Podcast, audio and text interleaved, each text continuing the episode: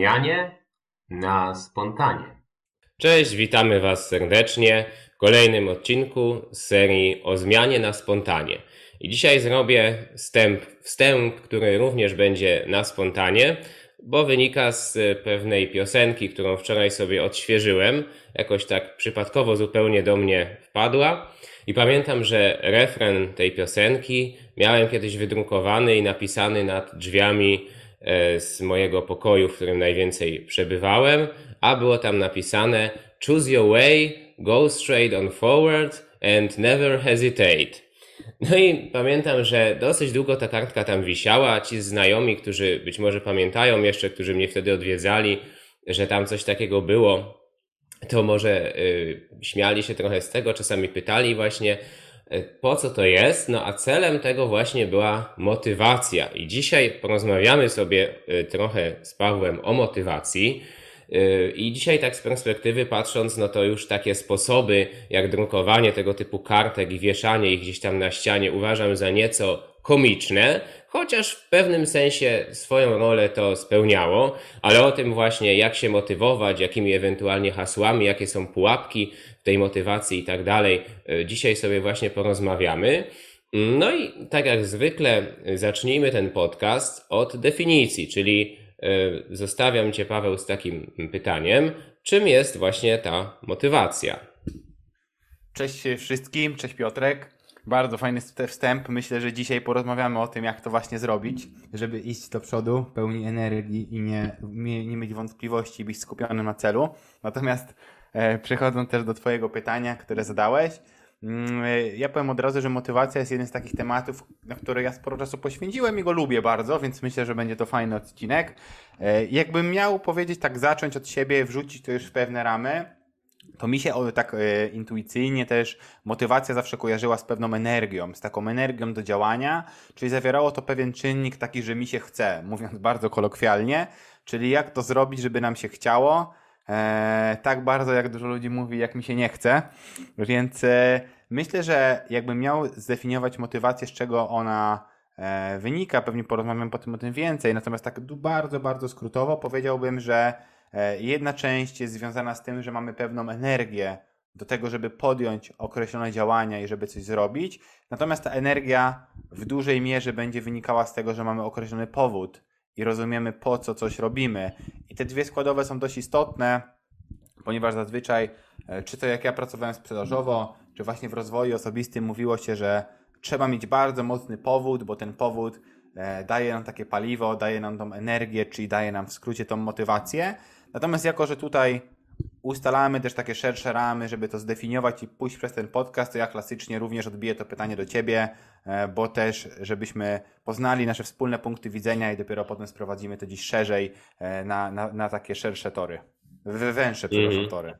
Tak, ja myślę, że ta taka kolokwialna definicja y, z tym, że mi się chce, również y, jest dobra, tak operacyjnie. Ze mną to po prostu rezonuje, bo faktycznie my możemy i będziemy dzisiaj mówić o motywacji pod kątem takim logicznym, czyli co to jest, jakie są jej składowe, co robić, żeby właśnie ona była i tak dalej, gdzie dużo tutaj jest pracy e, takiej logicznej, takiej pracy, można powiedzieć, koncepcyjnej, ale koniec końców e, tym efektem jest pewna emocja, pewien stan emocjonalny, który czujemy. No i w związku z tym, jak najbardziej takie odczucie, że po prostu mi się chce, jest, można powiedzieć, efektem motywacji. Natomiast oprócz tego jeszcze ja bym wrzucił inny model, który też właśnie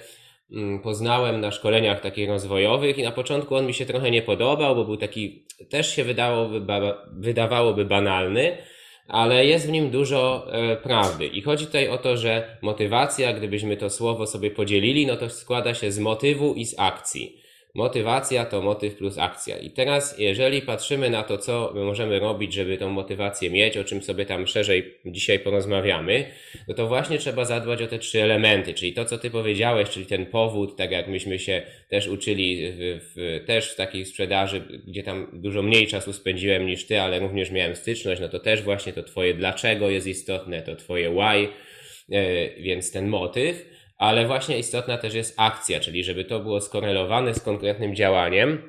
No i też istotny w tym równaniu jest ten plus, Czyli mamy, żeby była motywacja, trzy elementy. Musi być motyw, musi być akcja, czyli konkretne działanie, które ma do tego motywu prowadzić. I też jest ten plusik, czyli ta korelacja, czyli musi być w mózgu wytworzone takie połączenie, że to działanie faktycznie prowadzi do tego celu. I to często jest wyzwanie, bo czasem cel jest dobrze zdekomponowany, czyli faktycznie mamy dobrze określony cel skorelowany z czymś, co chcemy osiągnąć, co określamy jako motyw. E, mamy też działania, które by do niego prowadziły, ale na przykład umysł z różnych tam powodów nie widzi tych połączeń i dalej wtedy nam się nie będzie chciało. I trochę to można powiedzieć, że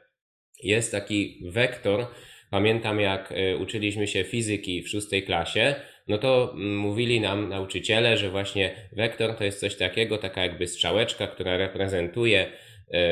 metaforycznie różne wielkości fizyczne. E, I teraz ona ma cztery cechy, czyli posiada punkt przyłożenia, zwrot i kierunek, które my sobie do tego podcastu wrzucimy jako jedno, jako kierunek po prostu, i posiada wartość, czyli jakby długość tej strzałki. Tak samo jest z motywacją, czyli punktem przyłożenia motywacji jest to działanie. Kierunek może być zarówno pozytywny, może nie tyle pozytywny, ale jakby do przodu i do tyłu, czyli może nas zarówno pewne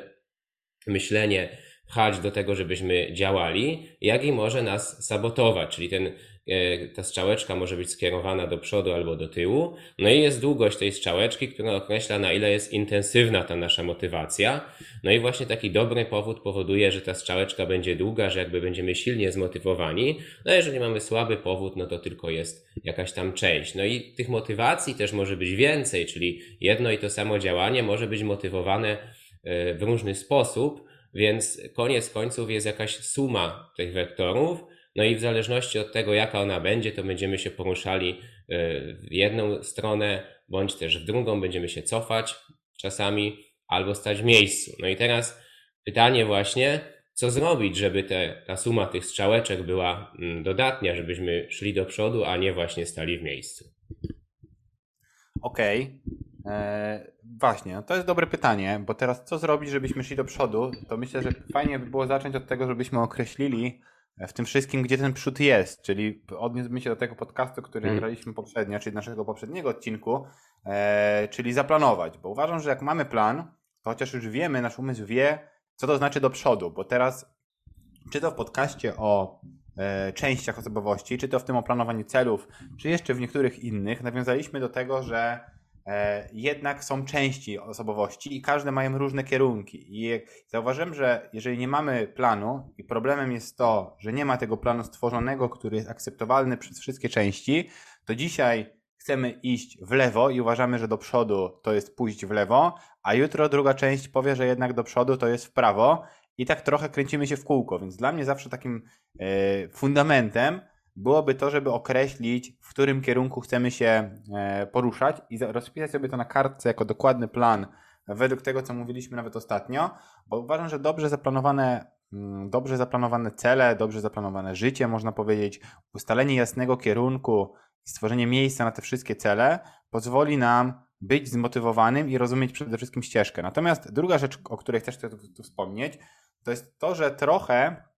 jest tak, że nie, nie można być w życiu moim zdaniem niezmotywowanym. Czyli to jest trochę paradoks, bo ja bym powiedział, że każdy w życiu jest zmotywowany, tylko jesteśmy właśnie zmotywowani do różnych e, działań i nie zawsze widzimy e, wspólny sens tych działań, czyli nie jest to jakby spójne i ukierunkowane, jakby wszystkie działania nie są ukierunkowane w jednym kierunku, tylko są bardzo rozproszone i dużo tych działań wynika też z tego, że mamy właśnie nieprzepracowane rzeczy, chociażby na poczuciu wartości, o czym bardzo często wspominamy. Czyli można powiedzieć, że tak mainstreamowo, czy tak jak się dziś usłyszy, takim stanem absolutnej demotywacji, braku motywacji będzie chociażby prokrastynacja, czyli odkładanie wszystkiego na później e, i odraczanie tego. Natomiast z drugiej perspektywy, jak sobie na to spojrzymy, to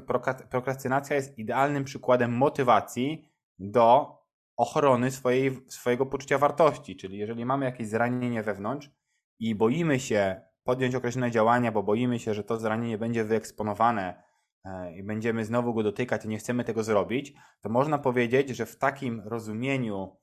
e, holistycznym umysłu człowieka dalej jesteśmy zmotywowani i intencja jest pozytywna, bo intencją jest to, żeby zadbać u nas o poczucie bezpieczeństwa. I teraz często, żeby e, dojść do takiego momentu, gdzie mamy taki czysty stan motywacji, tak jak ty powiedziałeś na wstępie właśnie, żeby patrzeć wprost, nie mieć żadnych wątpliwości, iść do przodu, to jednak jest dużo pracy do wykonania moim zdaniem wewnętrznej i już nawet to zacznie wychodzić na etapie planowania celów, czyli jeżeli byśmy wzięli jakąś dużą metodologię, w jaki sposób te cele chcemy zaplanować i będą ćwiczenia do wykonania, to można zauważyć, że już będzie brakowało motywacji niektórym osobom do tego, żeby wykonać te ćwiczenia, czyli będzie tam blok na to, żeby wykonać ćwiczenie, bo to będzie wymagało przepracowania w sobie pewnego schematu, który tam siedzi. No i teraz, jeżeli weźmiemy chociażby taki duży koncept, jak nie wiem, prowadzenie biznesu, no robienie jakichś złożonych czynności, tworzenie szkoleń, e, tworzenie jakichś większych projektów,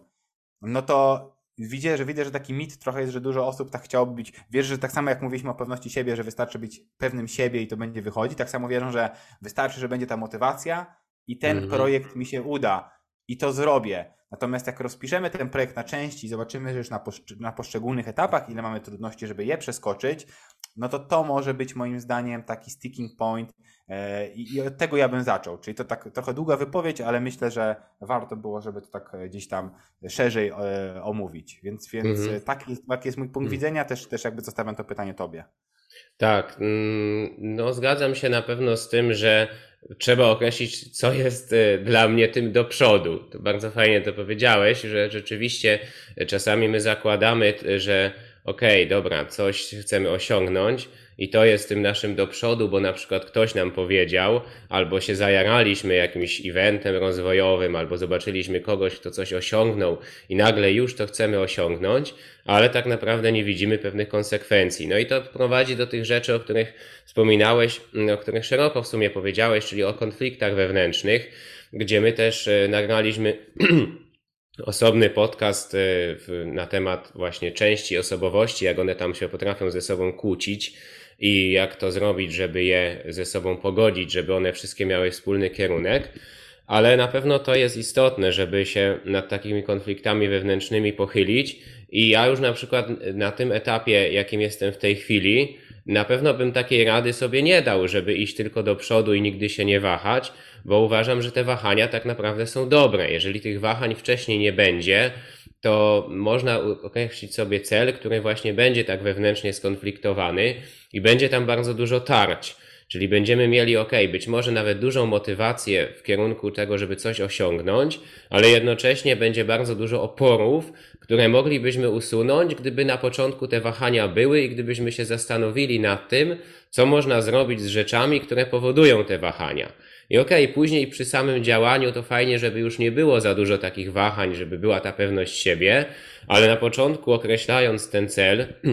jak i również co jakiś czas dokonując pewnej refleksji, monitorując te e, wierzące osiągnięcia i cele, warto właśnie, żeby takie wahania były, e, bo jeżeli one się nie pojawią na etapie takiej właśnie refleksji, przyjrzenia się temu celowi, to prędzej czy później i tak się pojawią. Jeżeli my je będziemy tłumili, no to często też to w jakiś tam inny, zakamuflowany sposób wyjdzie, a na pewno wyjdzie w e, takiej postaci, że będziemy odczuwać pewnego rodzaju napięcie wewnętrzne. I to też jest rzecz, o której my mówiliśmy przy okazji pewności siebie, gdzie w dużej mierze pewność siebie jest efektem dobrze określonych celów i też takiej motywacji, ale jeżeli jest tam pewne, pewne napięcie, to trudno jest być pewnym siebie. A to napięcie właśnie w dużej mierze wynika z tego, że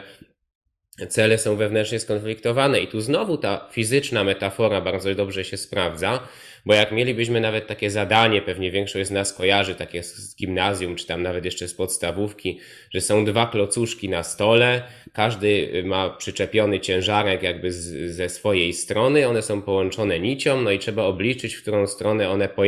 będą się poruszały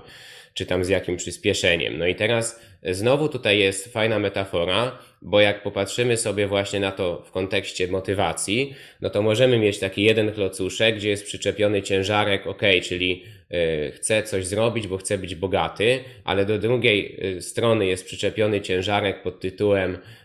obawiam się, co mnie ludzie powiedzą, albo obawiam się porażki.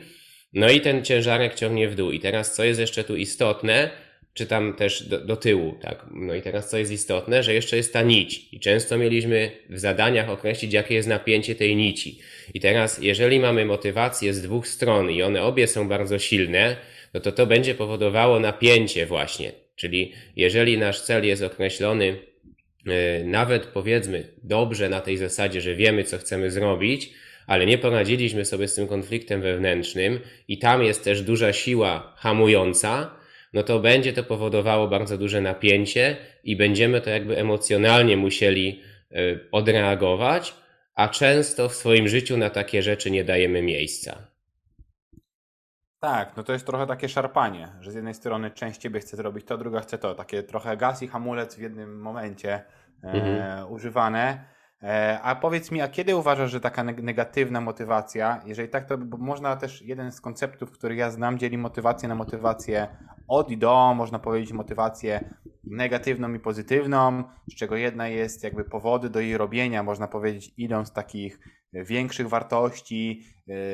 jakby dążą do tego, żeby było jeszcze lepiej, nazwijmy to, a część motywacji jest taka negatywna, czyli bardziej można być reaktywna, uciekająca i yy, czy uważasz, jakby jakbyś to rozróżnił i kiedy na przykład ta motywacja negatywna hmm. jest dobra, a kiedy ta pozytywna, no bo nie zawsze możemy jednak działać, moim zdaniem przynajmniej z tej pozytywnej motywacji. Mhm, jasne, jasne. Jeżeli to rozumiemy, to właśnie w ten sposób, że ta negatywna to jest motywacja taka od, czyli chcę czegoś uniknąć, chcę, żeby jakoś tam nie było, mm, no to na pewno jest to taka motywacja, która na krótką metę daje nam dużo energii. No i ty teraz powiedziałeś, że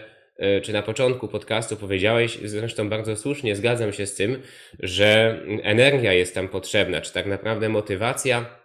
wpływa na to, jak ukierunkowana jest Twoja energia, ale ta energia tak czy siak tam musi być. I teraz, jeżeli mamy motywację od, to bardzo często ona powoduje, że ten przepływ energetyczny może być bardzo silny, czyli ktoś się wkurzy, ktoś stwierdzi, nie, tupnie nogą, nie będzie tak, ze złości się. I jednorazowo mu może to dać dużego kopa motywacyjnego, ale teraz to powinien być kop motywacyjny do tego, żeby rozpisać sobie dobry plan i później się już go trzymać, a nie kop, którego będziemy oczekiwali przez cały okres działania. Bo jeżeli będziemy się cały czas motywowali czymś negatywnym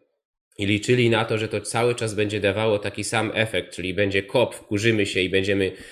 bardzo zmotywowani, no to raczej to tak nie zadziała. Na początku, pierwszy, drugi, trzeci raz to może tak zadziałać, ale jak to nie będzie skutkowało właśnie rozpisaniem dobrego planu i potem już trzymaniem się tego planu z miejsca raczej inspiracji niż desperacji,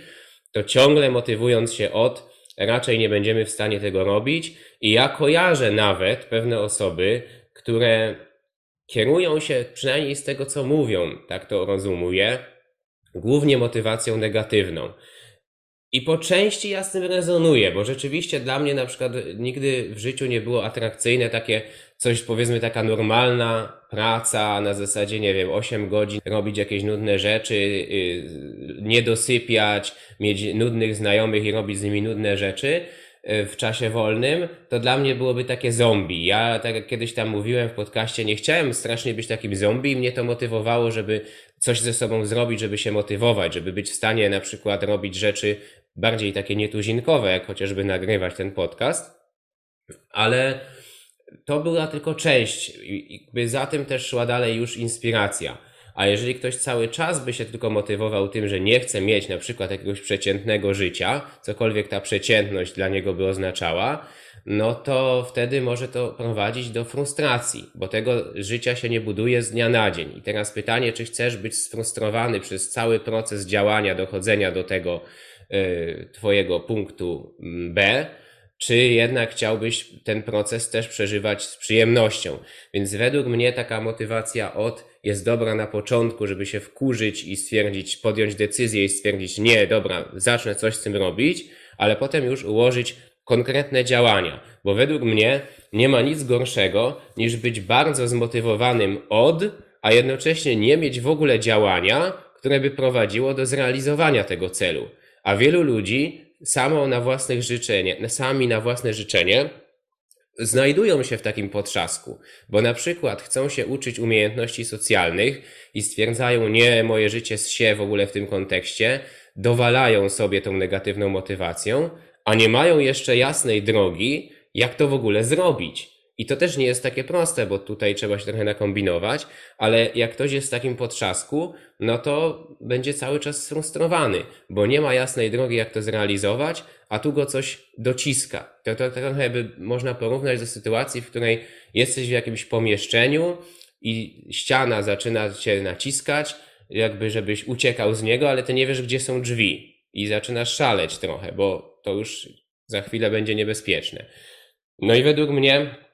tutaj z tą negatywną motywacją trzeba uważać, żeby jas- było zawsze określone jasno, co jest tą akcją, żeby nie skupić się tylko na motywie, ale zobaczyć, do czego ten motyw tak naprawdę prowadzi. Ale też, bo widzę, że się trochę rozgadałem, to odbiję to pytanie do ciebie, bo jestem ciekawy, jak to mm, widzisz.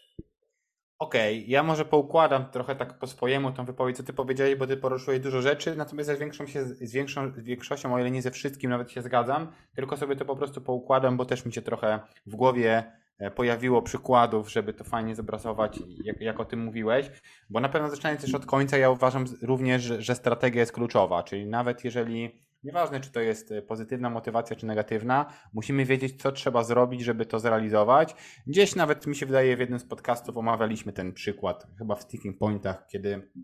ktoś wierzy, że ma ogromną motywację i nagle zapytać tą osobę, no i co byś zrobił z tą motywacją? I ktoś mówi, no w sumie to nie wiem, co bym zrobił. Czyli jednak nie wystarczy być naenergetyzowanym i chcieć coś osiągnąć, trzeba mieć również jakiś plan, umiejętności, żeby to zrobić. Natomiast fajne jest też to, co ty powiedziałeś a propos tego, że często ta negatywna motywacja, o to też było pytanie, pozwala nam zacząć, wystartować. Bo ja zgodzę się na pewno z tym, że jak zobaczymy na społeczeństwo całe jako na, na koncept, to jednak e, większość społeczeństwa, duż, zdecydowana większość jest taka reaktywna, czyli jesteśmy trochę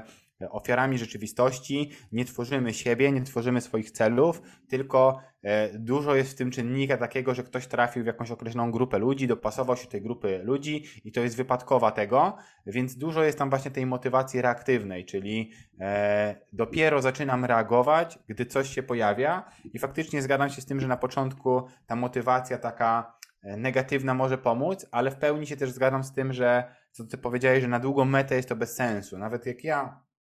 praktykowałem jogę, to jedna z takich książki jody też o tym mówią, że to jest po części jakby yoga jest trochę też unikaniem bólu, który nie nadszedł. Ja na początku tego nie rozumiałem, ale to właśnie jest ta taka, to jest to właśnie ten element przewidywania i podejmowania działań tu i teraz, czyli dzisiaj, aby nie sprokurować pewnych rzeczy, które nadejdą w przyszłości. Czyli jednak ta pasywność, którą mamy i która jest tak jakby zakodowana trochę społecznie, dużo ludzi nie, nie widzi tego, że nic nie robienie po części też jest jakąś akcją, czy też podejmują akcję, że nie będą podejmować takiej akcji i to ma w pewnym sensie pewne konsekwencje w przyszłości, czyli dalej sprowadza się do tego, że mamy pewne konsekwencje tych działań i myślę, że kluczem są też takie, taki koncept, który też już mówiliśmy jako standardy, czyli dużo pozytywnej motywacji będzie wynikało z tego, że mamy określone standardy, rozumiemy siebie i swoje wartości i dążymy do tego, żeby to maksymalizować, czyli żeby mieć więcej w swoim życiu tego, co jest dla nas istotne i ważne i tego, co kochamy,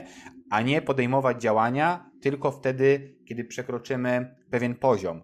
E, I jako świetny przykład, który tu miałem, jest chociażby zdrowie.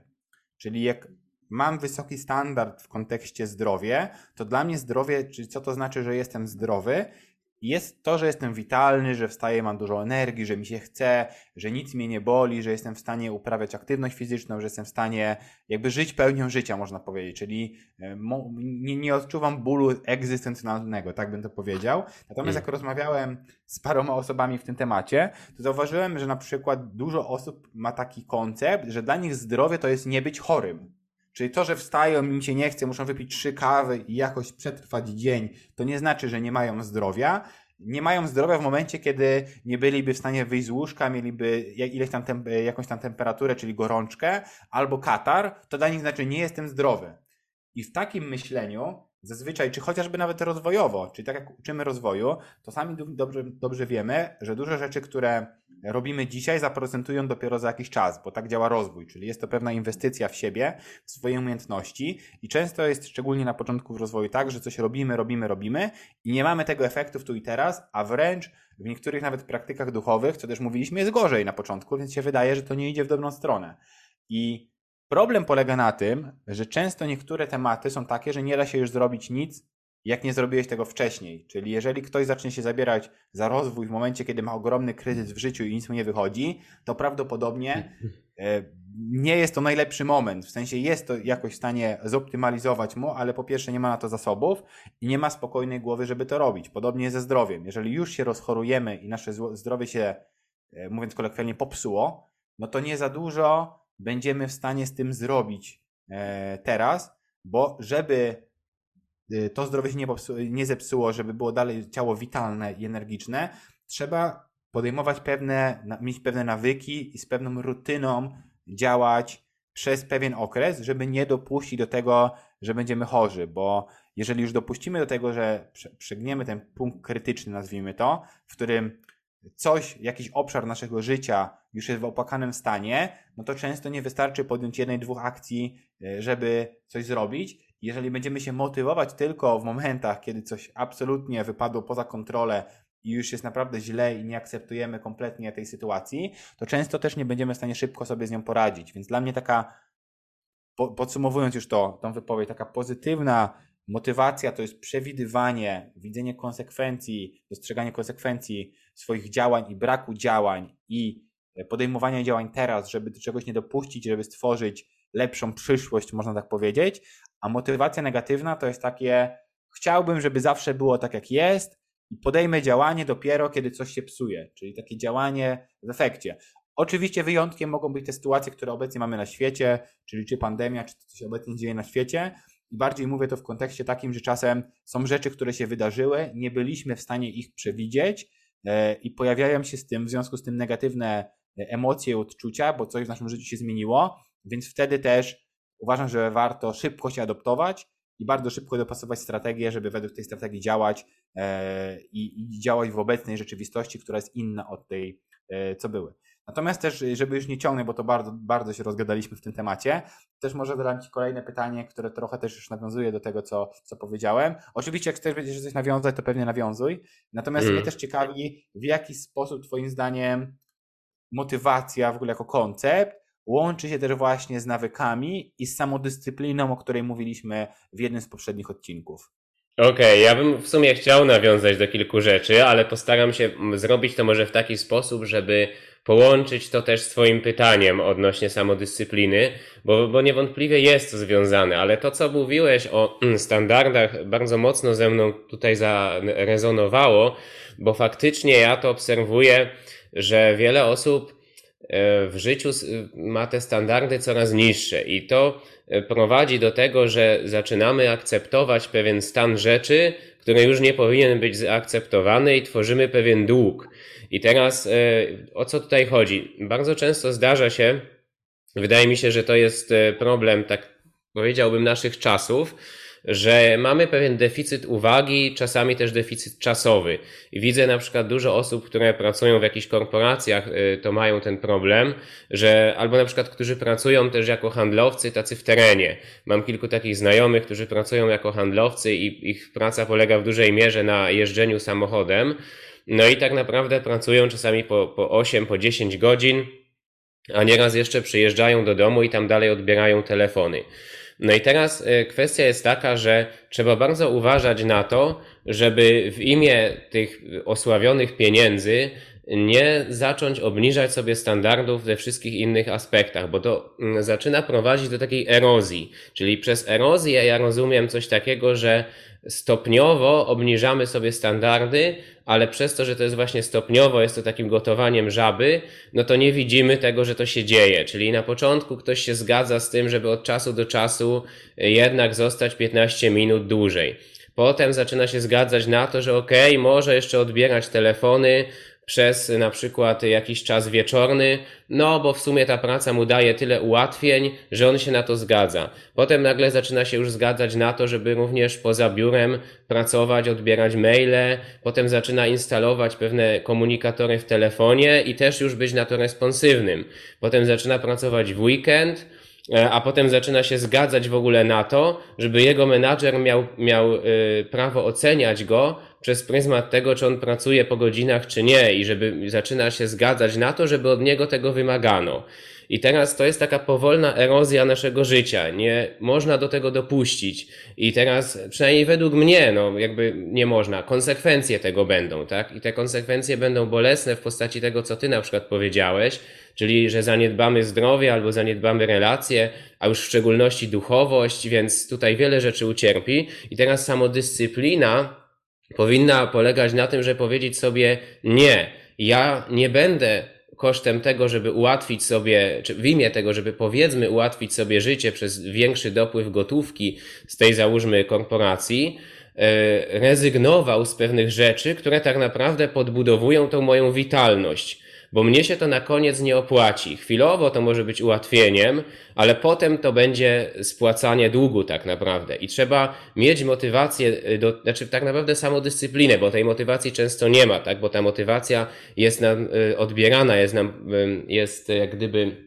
mm, rozbijana gdzieś tam u podstaw i my musimy mieć tą samodyscyplinę, żeby się temu przeciwstawić. I teraz ważna rzecz jest taka, że wiele osób, jak y, zaczyna więcej na przykład zarabiać, to natychmiast zwiększa wydatki. To jest duży błąd. I teraz jak ktoś bierze na przykład przez to, że dostał dobrą pracę, bierze na przykład kredyt od razu i na samochód, na mieszkanie, zaczyna więcej y, chodzić, jeść w restauracjach, drożej się ubierać i tak dalej, i zaczyna nagle y, bardzo podwyższać koszty swojego życia. I teraz co się dzieje? Zaczyna być uzależniony od tych rzeczy, bo już te rzeczy nagle ciężko jest o sobie teraz zabrać, tak? Ciężko jest sprzedać ten samochód, do którego ktoś się przyzwyczaił, ciężko jest zrezygnować z tego lepszego miejsca mieszkania, ciężko jest y, mniej wydawać w restauracjach, bo już się ktoś odzwyczaił od gotowania i tak dalej. I teraz jest to pewien dług już, który ktoś zaciągnął i jeżeli ktoś ten dług zaciągnął, to ciężko mu będzie zrezygnować z tej pracy, no bo powie, ok, mógłbym iść gdzie indziej, gdzie będzie ludzkie traktowanie bardziej, ale tutaj już ode mnie y, mogą więcej wymagać, bo ja potrzebuję tej kasy w większym dopływie, bo zaciągnąłem pewne zobowiązania. I samodyscyplina według mnie jest potrzebna na przykład w tym kontekście, żeby powiedzieć nie, ja nie pozwalam sobie na obniżanie takich moich standardów w imię tego, żeby mi trochę było łatwiej i powiedzieć to, to dość w odpowiednim momencie. To jest taki jeden z kontekstów samodyscypliny, ale myślę, że też wiąże się to w inny sposób, więc, więc y, jakby zostawię też Tobie tą część y, odpowiedzi. Tak, no ja też jeszcze pytałem o nawyki, więc ja może odpowiem na tą część trochę, bo ja, fajny to jest przykład, bo ja się w nim w pełni też zgadzam yy, i to też trochę potwierdza, jak ważny jest plan, i zrozumienie siebie i zaplanowanie wszystkiego, bo faktycznie sam przechodziłem przez ten etap, jeszcze czasem mi się zdarza i nie oszukujmy się, że ciężko jest, naprawdę trzeba być w dobrej pozycji lub mieć niektóre takie strategiczne obszary w swoim życiu bardzo mocno zaspokojone, aby można było dbać o wszystko naraz. Więc e, moim zdaniem właśnie kolejny problem, który się pojawia jest to, że podchodzimy do niektórych rzeczy bez całkowitego planu. E, tak bardzo spontanicznie, czyli do podcastów i tak mamy nawet, jeżeli podcast są na hmm. spotkanie, mamy jakiś minimalny plan, jak chcemy to zrobić, ale podchodzenie do takich tematów życiowych całkowicie spontaniczne, bez planu, bardzo często właśnie kończy się tym, i znałem wiele takich osób, że jest skakanie od jednego do drugiego. Sam tak robiłem, czyli właśnie miałem, byłem trochę jako ja pracowałem w sprzedaży, też miałem trochę taki schemat, który ty powiedziałeś. Może nie typowo, że tam szef mnie wymuszał, wymusza, co robię po godzinach, ale na przykład jak dużo pracowałem, to zaniedbywałem zdrowie. Potem miałem tak, że jak odłożyłem jakieś pieniądze, to przez chwilę nie pracowałem, ale dbałem dużo o zdrowie, czyli teraz skupiałem się, że teraz muszę dużo ćwiczyć i dbać. I to było trochę takie przeskakiwanie z jednego obszaru na drugie, a nie taka holistyczna praca na każdym z obszarów e, po trochu, gdzie wszystkie w jakimś stopniu poruszają się do przodu. Oczywiście trzeba wybrać pewne priorytety i to, co mówiliśmy też w kontekście celów, czy ta ekologia celu, czyli zrozumienie, jak cele w danym obszarze będą się odbijały na innych obszarach i czy to w ogóle jest e, warte. Bo też jeżeli chodzi o samą motywację, to ja uważam, że to jest to motywacja jest trochę jak siła woli, czyli jest skończona. Nie mamy jej nieograniczoną ilość i często mówi się, że motywacja jest czymś, co pozwala nam zacząć, a nawyki są czymś, co pozwala nam skończyć. E, I zresztą sami tak robimy często właśnie w niedzielę z Piotrkiem właśnie spotykamy się na takich krótkich nagraniach, gdzie podsumowujemy sobie tydzień, ustalamy cele. I to właśnie jakby jeden, jeden, jedno z założeń tego jest takie, żeby stworzyć pewne nawyki i nie trzeba już po pewnym czasie się motywować do pewnych rzeczy, bo one stały się integralną częścią życia i nie wymagają tej wewnętrznej energii, żeby coś zrobić, tylko naturalny wybór mój jest taki, że to robię. E, pamiętam kiedyś chociażby mieszkałem w Berlinie, to miałem taki okres, że bardzo zdrowo się odżywiałem, nie jadłem słodyczy i po pewnym czasie ktoś mi powiedział, że bardzo dobre są niemieckie czekolady. A ja miałem takie w hmm. głowie, jak to? Niemcy w ogóle mają słodycze w sklepach? Bo ja nigdy nie widziałem. Czyli mój umysł już tak się nastawił, że nawet nie dostrzegał półki ze słodyczami w sklepie i nie było to coś, że ja muszę wchodzić, skupiać się na tym, żeby nie wybrać tego. Bo jakbym musiał się motywować do tego, żeby nie jeść, to prawdopodobnie zabrakłoby mi tej motywacji w innych obszarach. Więc ważne jest to, żeby, chyba nawet książka nazywa się Jeden Cel, z tego co pamiętam, żeby skupiać się konsekwencji na pewnych, e, jakby konsekwentnie na pewnych obszarach, tworzyć w tych obszarach nawyki i za pomocą samej dyscypliny rozumieć istotę tych nawyków, żeby je utrzymywać, jeżeli trzeba, a motywację e, taką już do nowych rzeczy po prostu bardzo cenić i mieć świadomość tego, że jest to energia po części skończona. Jeżeli ktoś nagle chciałby zrobić transformację swojego życia na wszystkich obszarach, czyli zarabiał załóżmy 5 tysięcy złotych miesięcznie, a będzie chciał zarabiać 15, e,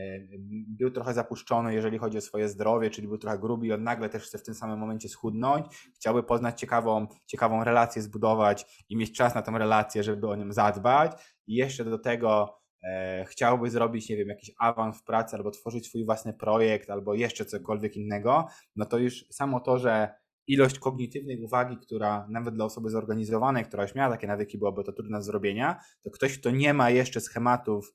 działania stworzonych, nie ma planu, jest to praktycznie niemożliwe i często jest to taki schemat, nawet ktoś mi kiedyś powiedział, komety, czyli szybki wystart, taki, że jest bardzo dużo energii i nagle gaśnie i spada. I to są takie właśnie zrywy motywacyjne. Uważam, że dobra, dobrze zaplanowany plan i motywacja nie będzie takim czymś, że wstajemy rano, super naenergetyzowani każdego dnia i takie I can do it, mhm. dzisiaj cisnę po prostu na maksa, tylko wstajemy, czasem gorzej się czujemy, ale mamy pewne nawyki, które nas trzymają w tej rzeczywistości, rozumiemy po co to robimy e, i po prostu podejmujemy to działanie i samo to, że jeżeli to jest dobrze zaplanowane i robimy to, co lubimy robić, to co jest jakby naszym własnym wyborem, to będzie sprawiało, że tej energii z godziny na godzinę powinno przybywać więcej. Więc to jest takie, e, taka moja odpowiedź. E, no i kolejna rzecz, którą zostaje już dopełnieniem do tego, oczywiście też zostawię Ci przestrzeń na to, żebyś to domknął, ale też nie chcę zostawić Cię bez pytania, więc zapytam Cię, mm. co Twoim mm. zdaniem potem w konsekwencji powoduje, że tej motywacji nie mamy? Okej. Okay. Ja jedną rzecz bym tylko sprostował, bo nie wiem, czy o tej samej książce mówimy, y, czy ona nie ma tytułu Jedna rzecz polskiego. The One Thing, czy o tej mówiłeś? Chyba tak. Mhm. Jakby książka, koncept jest taki, żeby skupić się na jednym celu w danym czasie. Mhm. Wydaje mi się, że to jest The One Thing, e, Gary Keller bodajże autor, jak dobrze pamiętam. E, no, chciałem sprostować, bo być może ktoś ze słuchaczy będzie chciał to sobie wygooglać, także żebyśmy byli e, zgodni o czym mówimy. Ale też tą książkę kojarzę, że jeżeli mówimy o tej samej, to faktycznie też ją polecam, bo tam jest pokazane też y, dużo takich mitów rozwojowych o nawykach między innymi, ale też właśnie odnośnie takiego kontekst switchingu, żeby tego nie robić, tylko faktycznie się skupić na jednej rzeczy, ale z drugiej strony, żeby to nie powodowało wyjścia z takiego balansu życiowego. Więc faktycznie, żeby rozwiązać ten problem, to, to tą książkę można przeczytać i zastosować te rzeczy i jak najbardziej tutaj e, też polecam. Natomiast e, przechodząc już do e, pytania, e, to ja uważam, że jest wiele rzeczy, o których my już wspomnieliśmy, czyli na pewno problemem jest to, że nie mamy określonego powodu właśnie, czyli tego motywu mm, i to musi być określone w ten sposób, żeby cel był zgodny z wartościami. Czyli jeśli nie poświęcamy czasu na wyznaczenie celu, bądź też na określenie, czy ten cel jest dla nas istotny, czyli to, co mówiliśmy w kontekście SMART, no to też ten cel nie będzie zgodny przeważnie wtedy z wartościami, a więc nie będzie motywujący.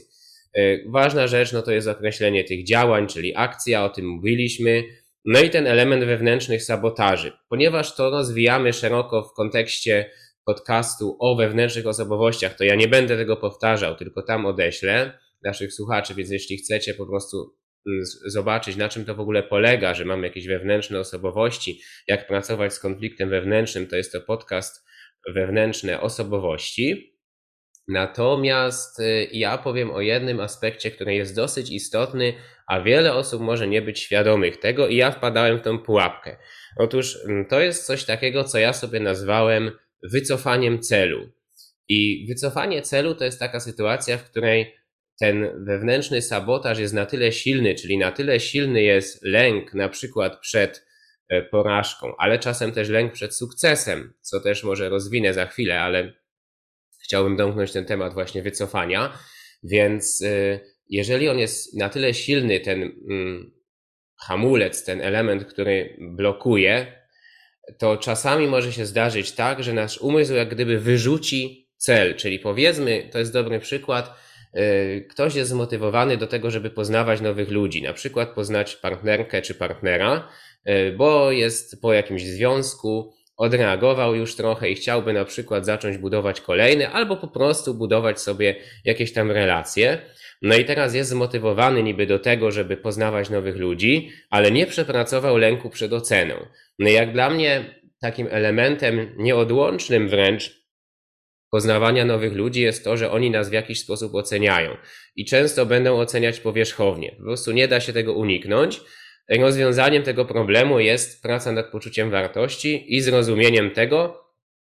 że ty nie jesteś tą e, powierzchowną oceną. Że oczywiście ci ludzie będą ciebie oceniali, ale ty nie jesteś tą oceną. To jest bardzo duży błąd poznawczy.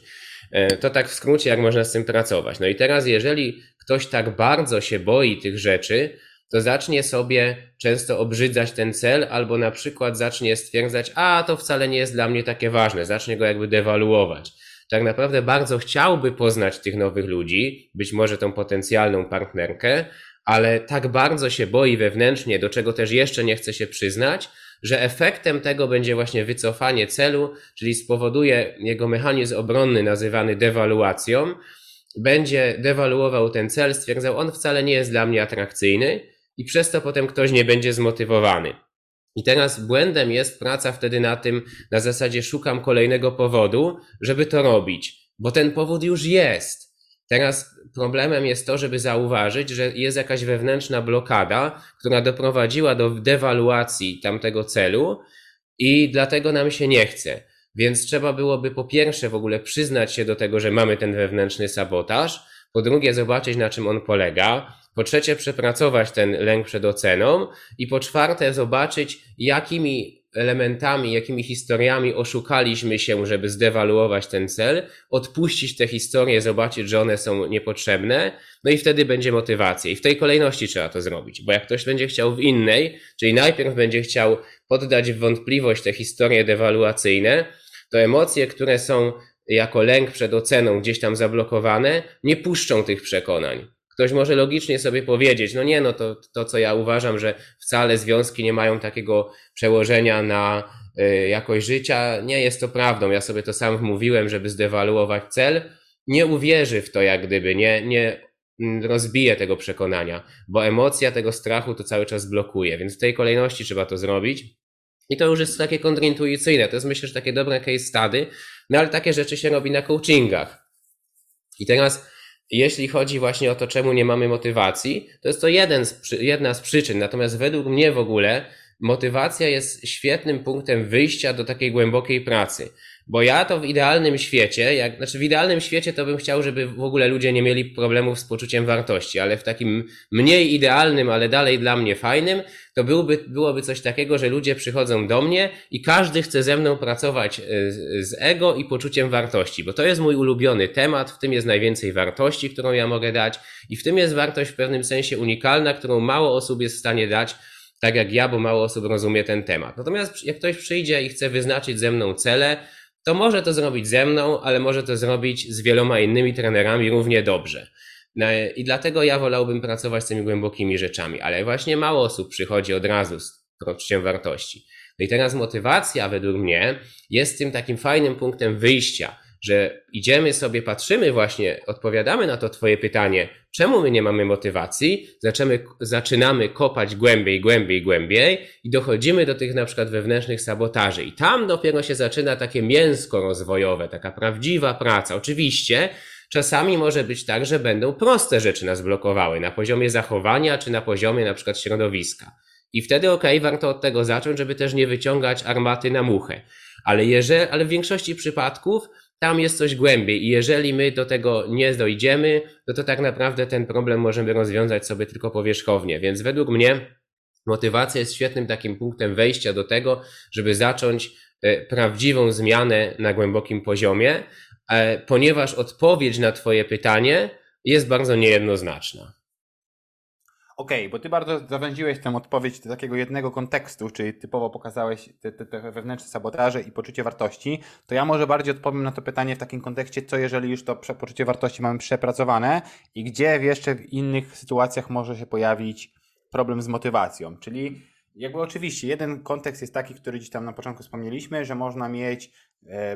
jakieś przekonania na poczuciu wartości, które będą motywować nas do tego, żeby nie podejmować działania, czyli będziemy znajdywać powody, żeby nie działać i będzie to motywacja e, w poczuciu bezpieczeństwa, motywacja ochronna, czyli żeby e, nie eksponować się na jakieś nieprzyjemne doświadczenia, które mamy. Natomiast co w przypadku, kiedy już E, poradzimy sobie z tym i mamy przepracowane poczucie wartości, to ja też widzę kilka przykładów, które mogą powodować, że tej motywacji mimo wszystko nie będzie. I pierwszy jest chociażby taki, którym też się spotkałem, że jesteśmy, e, pracujemy w jakiejś firmie, pracujemy nie na własny rachunek, czyli nie tworzymy własnego projektu, tylko dołączamy do projektu, który już istnieje i pełnimy w tym projekcie pewną rolę. To jeden z takich standardowych problemów z motywacją jest to, że jest niespójność na poziomie wartości, które my mamy, a wartości, które ma organizacja lub grupa, w której pracujemy. Czyli mówiąc inaczej, dostajemy cel, który jest albo niespójny z nami, czyli nie do końca my widzimy powód, żeby go zrobić, albo e, jest to w ogóle cel sprzeczny z nami, czyli teoretycznie z jednej strony jesteśmy w pracy, ponieważ potrzebujemy pieniędzy, żeby stworzyć nasze życie i żeby w tym życiu funkcjonować, natomiast na drugim poziomie może być tak, że po prostu cel, który służy temu, żeby te pieniądze zdobyć, nie będzie tym, który jest z nami spójny. No i teraz mamy problem, ponieważ z jednej strony jest chęć tego, żeby to robić, bo, bo mam potrzebę, czyli jak nie zdobędę pieniędzy, to będę czuł ból związany z tym, że moje życie obniżyło swoje standardy. Zresztą to jest też trochę przykład, który ty podałeś wcześniej z tą pracą handlową, gdzie ktoś e, tylko i wyłącznie skupia się na pracy. Natomiast z drugiej strony czuję gdzieś wewnętrznie, że robię coś, co nie do końca jest ze mną zgodne, coś, czego nie chcę zrobić, no i pojawia się problem. I często to też są takie tematy, gdzie te tarcia będą występowały, czyli jeżeli cele nie są nasze, można powiedzieć w, duży, w dużej mierze, ale z jakiegoś powodu dalej chcemy je robić, bo nie mówię, jeżeli cel nie jest nasz i możemy go z dnia na dzień porzucić i nie ma to żadnych negatywnych dla nas konsekwencji, bo na przykład robiliśmy coś, bo ktoś nam tak kiedyś powiedział i w sumie nie musimy tak robić nic się z tego złego nie stanie. Natomiast jeżeli jesteśmy w jakiejś organizacji, która też daje nam jakieś benefity, to jednak zrezygnowanie z tego celu będzie jednoznaczne z tym, że również rezygnujemy z tych benefitów, które otrzymujemy. I to często są też bardzo ciekawe sytuacje, ciekawe takie case'y do pracy, ponieważ no, na tych poziomach e, musimy coś wybrać. I nie zawsze jest tak, że znajdujemy idealne rozwiązanie. Często trzeba to przeanalizować gdzieś głębiej, zobaczyć, jakie są zagrożenia i szanse obu rozwiązań i co szukać. Kolejny przykład, który też mi przyszedł do głowy, to jest chociażby sytuacja, kiedy jest wypalone ciało. Co też się często zdarza, bo można powiedzieć, że mamy e, zdrowe poczucie wartości, rozumiemy, że jesteśmy ok, tacy jacy jesteśmy, ale właśnie dużo pracujemy. Czyli tak bardzo skupiliśmy się na tym, żeby e, szybko zrealizować naszą wizję, Czyli żeby zrobić to jak najszybciej, że pracujemy nagle po 15 godzin dziennie, śpimy po 4 godziny przez kilka miesięcy, co w konsekwencji może sprawić, że nasza biochemia mózgu, czyli pewne neuroprzekaźniki zostaną tak wypukane przez proces braku regeneracji, że też nie będziemy w stanie w żaden sposób zmotywować się do tego, żeby podjąć działanie, bo po prostu ciało nie będzie gotowe do tego, żeby takie działanie wykonać. E, I tutaj jest bardziej prawda też obserwować tego, że ja uważam właśnie, że witalność, czyli ta nasza energia życiowa, to jak dbamy o nasze ciało, jak się regenerujemy i dbamy o naszą energię, jest bardzo blisko skorelowane z tym, jaką mamy motywację, chęć, energię do tego, żeby robić działania. Czyli właśnie to, żeby też padło to, to stwierdzenie, że jak już pracujemy, to wyznaczyć sobie czas na pracę i robić to na 100%, się tym skupiać, a jak kończymy, również mieć tam przestrzeń na odpoczynek i regenerować się w tych przerwach, aby następnego dnia wstać świeżym e, i gotowym do tego, żeby podjąć określone działanie, bo to trochę tak jakbyśmy wypalili cały bak paliwa i niby samochód dalej jest dobry, nic z nim złego nie jest, ale jednak tego paliwa nie ma i gdzieś tam się coś zatkało, więc, e, więc to jest dość istotne. I trzecia rzecz, która jeszcze mi przyszła do głowy w tym temacie, to jest e, skojarzenia z przeszłości. Czyli skojarzenia z przeszłości mam tutaj na myśli, często w naszym życiu jest tak, że na pewnym etapie, szczególnie tym młodzieńczym, były jakieś osoby w naszym życiu, które bardzo na dużym generalnym poziomie stwierdziliśmy, że albo bardzo je lubimy, albo bardzo ich nie lubimy. Czyli przykładowo, będąc gdzieś w szkole gimnazjalnej, nawet w podstawówce, miałem kogoś, że o, ten gościu to jest super, chcę być taki jak on. Przez to zdarzało mi się brać od tej osoby wszystkie jej cechy, czyli nie patrzyłem na to obiektywnie, że kurczę, ta osoba w sumie niektóre jej zachowania są dobre, a niektóre jej zachowania nie są dobre, więc może wezmę sobie te zachowania, które są dobre, a zostawię te, które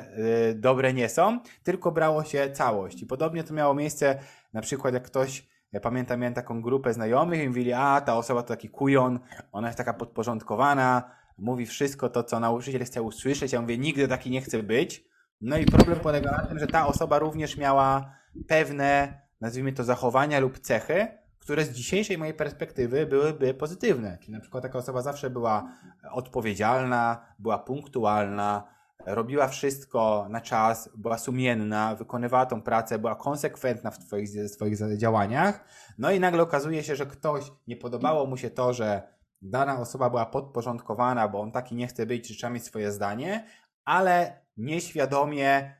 przekazał informację do swojej podświadomości, że nigdy nie chce być jak taka osoba i wyrzucił również te dobre cechy z tej osoby, czyli wyrzucił również punktualność, wyrzucił również konsekwencje, wy, wyrzucił również odpowiedzialność i nagle ktoś ma 30 parę lat i nie wie dlaczego, ale on nie, nigdy nie może przyjść na czas w dane miejsce i mówi, kurczę, staram się, zapisuję sobie to, ale jednak nie jestem w stanie się pojawić, bo zawsze coś się takiego wydarzy, że jest później. I to też są takie właśnie tematy do pracy, które jakby też chciałem dać pewien obraz tego, które jakby już tak mówiąc na generalnym poziomie wykraczają poza, poza e, poczucie wartości. Tak, ja bym chciał się odnieść do tego, co mówiłeś, bo to jest szeroki temat z tymi skojarzeniami. Faktycznie ja też takie rzeczy miałem i zresztą wiele takich schematów, które przepracowujemy, polegają po części na tych skojarzeniach i myślę, że warto temu poświęcić, nie wiem czy osobny podcast, ale co najmniej część jakiegoś podcastu, gdzie być może przyjrzymy się ego,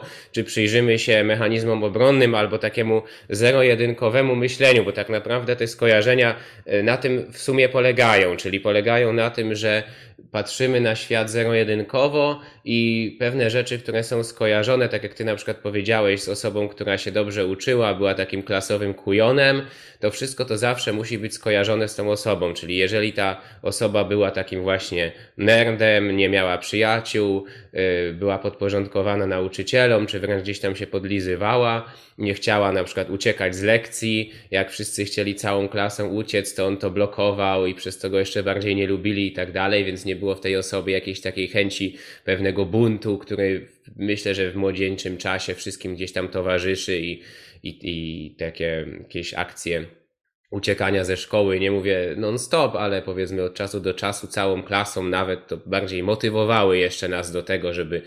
yy, gdzieś tam myśleć trochę szerzej i myślę, że rozładowywały pewne napięcie. Nie twierdzę, że to jest jakaś dobra strategia, ale, ale pamiętam, że jakby taki kujon to właśnie blokował. Ja po części sam byłem takim kujonem, ale na szczęście takim, który się dobrze uczył, a niekoniecznie właśnie wpadał w te wszystkie schematy negatywne. Mm, no ale żeby tutaj nie iść za daleko w tę dygresję, no to rzeczywiście my czasami to kojarzymy, tak? Że w ten sposób ktoś e, został skojarzony i my nie chcemy być tacy jak on, albo z drugiej strony, co często się zdarza przy pewności siebie, znowu chcemy motywować jakiegoś chuligana, czyli już trzymając się tej metafory szkolnej, ktoś zauważył, że był jakiś kolega, chuligan, który był pewny siebie, miał fajne dziewczyny, e, inni koledzy się go bali, więc on na przykład coś tam od nich odzyskiwał, e, uzyskiwał, czy miał na przykład starszych kolegów, którzy go jeszcze chronili, bo z nimi gdzieś tam się szlajał, a innym nie wolno było, bo im rodzice nie pozwalali. No i ktoś mógł stwierdzić, ok, ja chciałbym być taki jak on, chciałbym mieć tą pewność siebie tego chuligana, gdzie według mnie jest to po części dobre, czyli pewność siebie jest e, fajną cechą. Fajnie jest mieć e, różne układy z ludźmi, oczywiście one powinny być etyczne, natomiast mieć znajomości, które pozwalają ci na to, żeby różne rzeczy załatwić. Fajnie jest się nie bać na przykład rozmawiać z dziewczyną, która się podoba i tak dalej. Y, czyli te rzeczy z tego chuligana można by zmodelować, ale już niekoniecznie zmodelować to, że on kogoś pobił, niekoniecznie zmodelować to, że coś zniszczył w szkole zupełnie niepotrzebnie, że kogoś zastraszał. I teraz kwestia jest taka, że często znowu chcąc pewne rzeczy mieć, my modelujemy i właśnie e, bierzemy to wszystko e, naraz, no i to też później może być powodem problemów z motywacją, bo teraz można powiedzieć trochę odbiegłem, ale to się wszystko wiąże, bo jeżeli będziemy chcieli później na przykład być pewni siebie i będziemy widzieli, że modelujemy y, pakietowo takiego bohatera, to znowu może to powodować motywację y, sabotującą, czyli stwierdzimy, no my nie chcemy już wcale budować tej pewności siebie, bo nie chcemy być agresywni, bo, dos, bo to robiliśmy i się okazało, że ludzie źle zareagowali. I trzeba wtedy zauważyć, że można budować pewność siebie bez agresji. I to znowu jest praca taka, jak ty mówisz, z kartką, że trzeba się nad tym zastanowić, rozpisać, czy nawet właśnie z mentorem, bądź wręcz y, z terapeutą. Ja y, swoją drogą przepraszam za to, że trochę dzisiaj jestem zachrypnięty, bo miałem y, katar niedawno, więc mam nadzieję, że jakoś tragicznie nie brzmię. E, no ale postanowiliśmy ten podcast dzisiaj nagrać, więc już nie chcieliśmy też przedłużać e, czy odwlekać tego, więc jestem w takim stanie, jakim jestem. E, no ale idźmy dalej, więc, więc tak bym ujął tę kwestię właśnie, że nie mamy tej motywacji. No i to wiąże się właśnie, to co ty powiedziałeś też właśnie wiąże się z takimi wewnętrznymi sabotażami. Jakimś charakterem tych wewnętrznych sabotaży są te proste skojarzenia, jakimś tam e, ich e, sposobem jest też e, lęk przed porażką. Mogą być inne objawy tych, tych wewnętrznych sabotaży i chciałbym Cię jeszcze o to dopytać, czy w tym temacie jeszcze coś byś uzupełnił? Hmm, Wiesz co, tak jak powiedziałeś już gdzieś wcześniej, że my dużo o tym mówiliśmy wcześniej, no jedyne co mógłbym powiedzieć to oczywiste jest dla mnie to, że problemy z motywacją będą występowały, kiedy mamy różne nazwijmy to, wdruki w naszej e, osobowości, które idą z zewnątrz, czyli część nas jest tym, co rodzice nam powiedzieli, żebyśmy byli, część nas jest tym, co kultura nam powiedziała, żebyśmy byli, część nas jest tym, co gdzieś tam jakieś środowisko nam powiedziało, żebyśmy byli, a wewnątrz my czujemy jeszcze, że chcielibyśmy być w pełni sobą i autentyczni i to z nami nie rezonuje. No i teraz problem jest, że dopóki nie uwolnimy się od tych wpływów zewnętrznych, to będą te wewnętrzne sabotaże, czyli na, na, na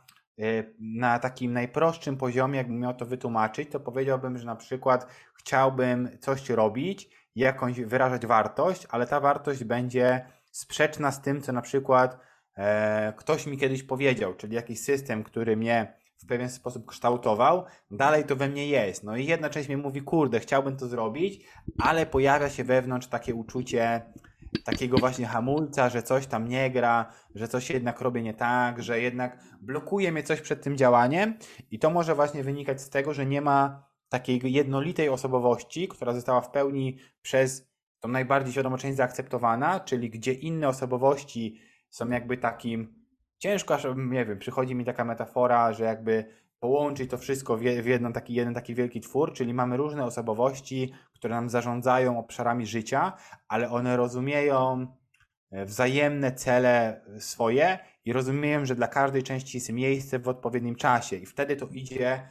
jak, taki, jak taka nawet drużyna gdzieś na olimpiadzie, gdzie jest jakaś drużyna, która ma razem zrealizować jakiś cel i wszyscy razem współpracują w jednym celu, a tutaj to jest taka trochę E, grupa, gdzie każdy ma swoje cele i jeden chce zrobić to, a drugi chce zrobić tamto, więc to powoduje te wewnętrzne sabotaże, które z jednej strony raz, że wypalają energię, powodują, co ty też powiedział, te tarcze wewnętrzne, czyli te klocki, które na siebie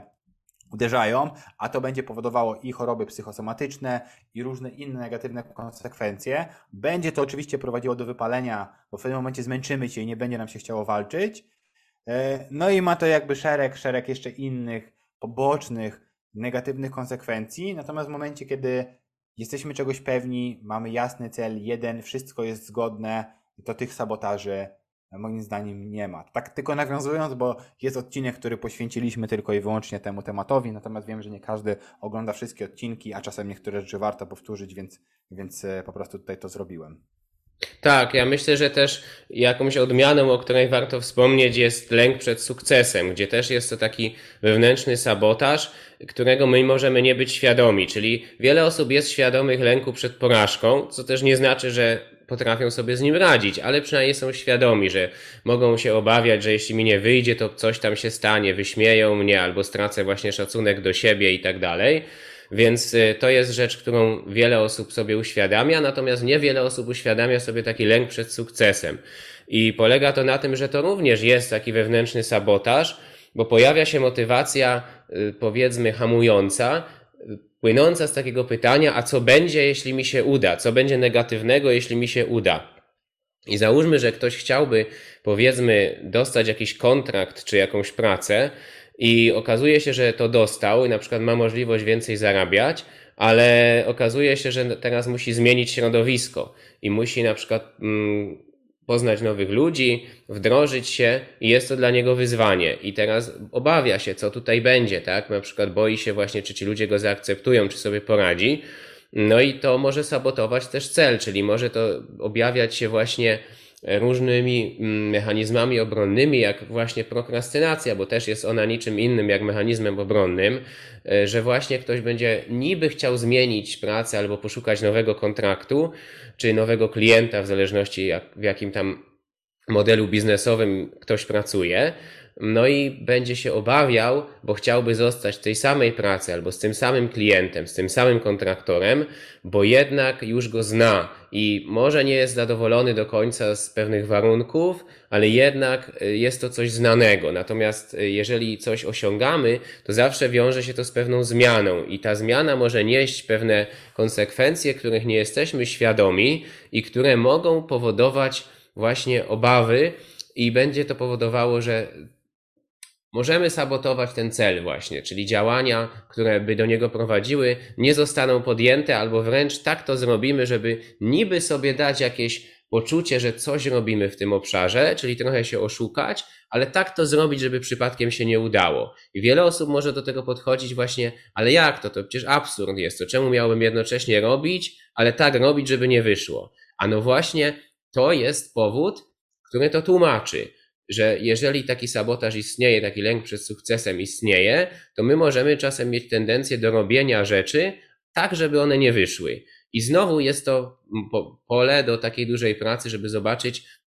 po pierwsze, z czego wynikają te lęki przed sukcesem, a po drugie, jak można się przed tym zabezpieczyć. Czyli jeżeli ktoś się obawia, na przykład, jak zostanie oceniony w nowym środowisku, bo jego sukces oznaczałby zmianę środowiska, no to znowu na przykład popatrzeć, jak można ten lęk przed oceną przepracować, co zrobić, żeby go zmniejszyć. Więc ja to widzę e, w taki sposób, jeszcze taki właśnie, e, taka rzecz, którą chciałem dodać w kontekście wewnętrznych e, sabotaży. No i myślę, że sfinalizujemy chyba ten podcast takimi prostymi wnioskami, które już często wymieniliśmy, ale może warto je zgromadzić gdzieś tam pod koniec, jak sobie właśnie radzić z brakiem motywacji.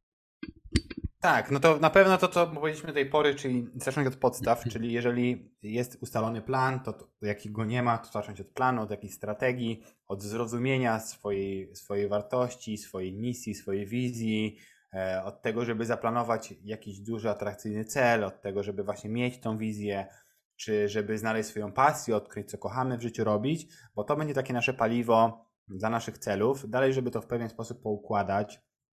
żeby dbać również właśnie o swoje ciało, żeby one było energiczne, żeby e, przepracowywać te rzeczy na poczucie Sorry, wyciszaj u siebie, wiesz, bo coś ktoś u mnie tutaj wierci. Okay. Żeby nie było tych zakłóceń. Trochę to nie... Dobra, wrócę o witalne ciało, żeby potem było można powiedzieć. Czyli dbać o swoje witalne ciało, o to, żeby ciało było energiczne, żebyśmy mieli tą energię do działania, żebyśmy wstawali potem to, co Ty też wspomniałeś, żeby pracować z poczuciem wartości, że jeżeli są tam dalej równe, również nieprzepracowane programy, schematy na poczuciu wartości, to również, żeby o to zadbać, bo nie ma uważam nic lepszego niż jak będziesz w pełni gotowy, czysty, nie będziesz sobie interpretować rzeczywistości, że z sobą coś jest nie tak, bo po prostu zaoszczędzi ci to masę, masę energii i również e, da ci to po prostu takie jakby część celów, które zauważyłem będą po prostu dla ciebie już nieistotne, bo dużo celów, które ludzie mają, wynikają, motywują się do nich właśnie z tego, żeby zapchać tą dziurę, które mają wewnętrznie, czy tą ranę, e, na poczuciu wartości, czyli wtedy będą mogli coś o sobie pomyśleć, a jeżeli ktoś zakłada, że już jest wystarczający, to nie będzie miał kompletnie potrzeby tego, żeby coś osiągać, więc będzie mógł się skupić tylko i wyłącznie na tym, co ważne. No jedna z takich jeszcze rzeczy, które mogę powiedzieć, to jeżeli już mamy taką sytuację, bo to są oczywiście, też ktoś, kto słucha naszych podcastów, może powiedzieć, że to jest taka trochę utopia, że mówimy w takich absolutach, w takich świetnych schematach, a często jest tak, że jednak no nie przepracuję poczucia wartości jedną sesją coachingową, tylko czasem to jest to praca na dwa, trzy czasem lata do zrobienia, bo układanie planu to też nie jest, że przysiądę raz, tylko ten plan, czasem będą jakieś wyzwania na naszej drodze, będą jakieś przeszkody i też trzeba z tym pracować w czasie, więc co robić, jak mniej więcej znam swoją ścieżkę, jestem z tej najbardziej świadomej części pewien, że to jest dla mnie dobra ścieżka i co mogę robić wtedy. I teraz tutaj będą różne też triki i sztuczki związane z tym, żeby łamać swój stan emocjonalny, czyli takie e, boostowanie, ładowanie takiego pozytywnego stanu emocjonalnego do tego, żeby zrobić akcję, moim zdaniem też czasem ma sens. Rozmawialiśmy o tym więcej w podcaście o samodyscyplinie, czyli e, ja mówiłem o tym, że miałem takie okresy, gdzie czasem nie chciało mi się na przykład wyjść na jakieś zajęcia sportowe albo na jogę, ale zakładałem, zauważałem, że to jest tylko ten moment 5 minut w domu, czyli jak w domu się już spakuję, wyjdę z tego domu, to nagle ta energia mi przychodzi i potem jestem sobie wdzięczny e, po takiej sesji, że to zrobiłem. Oczywiście na świadomym poziomie warto to diagnozować, z czego to wynika, że mi się nie chciało poprzednio i wyciągać z tego wnioski, ale jeżeli takich sytuacji nie ma dużo i jest to paliwo, to nie ma to też zakładać, że będzie taki ideał, że tak, to po prostu poplanujemy, że każde nasze działanie zawsze będzie łatwe i będzie miało od razu sens i wszystko nam się będzie chciało zrobić, tylko żeby też się nauczyć za pomocą czy to różnych technik, które, to, to bardziej jest na pracę indywidualną, bo tutaj ani tego nie pokażę, ani nie, nie, nie, nie wytłumaczę dobrze, jak za pomocą różnych technik, czy to kotwiczenia, czy różnych innych rzeczy, wprowadzać się w takie stany emocjonalne, które pozwalają zrobić ten wstępny etap zrywu, a potem to już wszystko jakoś leci. Więc, więc e, tyle z mojej strony. Wiem, że trochę tutaj, gdzie ten podcast chyba trochę się wydłużył, jest taki dość, dość obszerny, są takie nasze wypowiedzi, e, ale, ale myślę, że fajnie, bo jest to dość mocna, merytoryczna wiedza. Mhm. Tak, no ja też tak myślę, że to, co mm, tutaj dzisiaj mm, wspomnieliśmy, to jest e, taki trochę czubek góry lodowej, ale no nie wynika to z tego, że chcemy jak najwięcej zachować gdzieś tam do płatnych produktów czy coś w tym rodzaju, tylko po prostu gdybyśmy chcieli każdą z tych rzeczy rozbudowywać, to trzeba byłoby gadać tak kilka godzin, co po części robimy, bo te rzeczy są rozbite, jeśli chodzi o właśnie wyznaczanie celów, czy samodyscyplinę, czy te wewnętrzne konflikty, no to na same te tematy są osobne podcasty, także też tutaj ja do tego odsyłam. No i wydaje mi się, że co do tych y, takich sposobów radzenia sobie, to dosyć dobrze o tym szeroko powiedziałeś, właśnie co można robić tak y, tylko bym to powtórzył, że warto zacząć właśnie przede wszystkim od tego celu, ale też pamiętać o tych konfliktach wewnętrznych, żeby sobie naprawdę to głęboko zdiagnozować. No i pamiętać też o energii w tym wszystkim i żeby ten balans odpowiedni był między różnymi obszarami, co znowu prowadzi nas na przykład do koła życia, o którym już kiedyś też mówiliśmy. Także według mnie ta motywacja jest wypadkową tak wielu czynników, że y, mimo tego, że staraliśmy się dać i myślę, że daliśmy kilka odpowiedzi, co można robić, to dalej jestem zdania, że właściwie nie ma na to jednoznacznej odpowiedzi bo tutaj trzeba by było zobaczyć, co dokładnie jest e, problemem i na którym etapie właśnie się pojawiają takie sticking pointy, o których też swoją drogą kiedyś tam rozmawialiśmy. Także z jednej strony może po tym podcaście, bo tak jak e, mówiliśmy, mamy to na spontanie, jestem troszeczkę może pozostawiony z takim pewnym niedosytem, że może nie daliśmy takiej dokładnej rady, co, co by należało robić, ale z drugiej widzę, że no po prostu tak to wygląda, tak, że z drugiej strony fajne jest to, że łączymy pewne koncepty i, i, i nie są to jakieś tam luźne, niezależne totalnie od siebie podcasty, które mówią na zupełnie sprzeczne tematy, czy, nie, czy, czy nieistotne, niepowiązane ze sobą na zasadzie mydło i powidło, tylko zaczyna to tworzyć coraz bardziej dokładną mapę y, tego, jak się poruszać w tej rzeczywistości rozwoju osobistego, a tak naprawdę po prostu w rzeczywistości, bo, bo według mnie nie ma czegoś takiego, że rozwój to jest coś tam, a jest jakiś zewnętrzny świat. Tak naprawdę rozwój jest częścią świata, jest częścią życia i i to chyba jest y, ten kierunek, który chcielibyśmy obierać, przynajmniej z mojej perspektywy tak to wygląda. Także, także takim, takim y, zdaniem myślę, że to podsumuję i jednocześnie się y, od swojej strony pożegnam. Tak, no ja również dziękuję wszystkim serdecznie. Myślę, że to jest dobre podsumowanie. To jest tak jak dla nas, może jest to trochę łatwiejsze, będziemy w tym temacie bardzo, bardzo długo, więc ja bym dostał taką wiedzę z, z, tego podcastu, ja myślę, że wiedziałbym, co z tym gdzieś tam szukać, natomiast rozumiem, że jest to bardzo dużo rzeczy i to, co ty powiedziałeś, jest to e, świetna wskazówka, czyli żeby w pierwszej kolejności zrobić audyt i sprawdzić, gdzie te problemy występują i z czego to wynika, a dopiero potem przechodzić do jakiegoś planu i tworzenia planu i działania, bo dla każdego e, jest to podejście indywidualne, każdy może się mierzyć z czymś innym, więc my to rozumiemy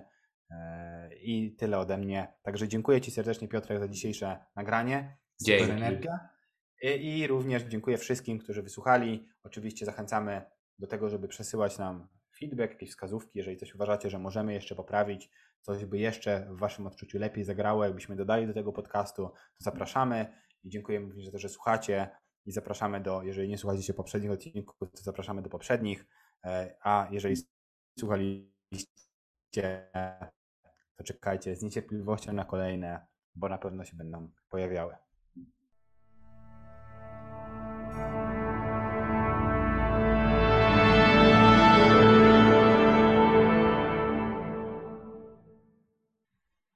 Zmianie na spontanie.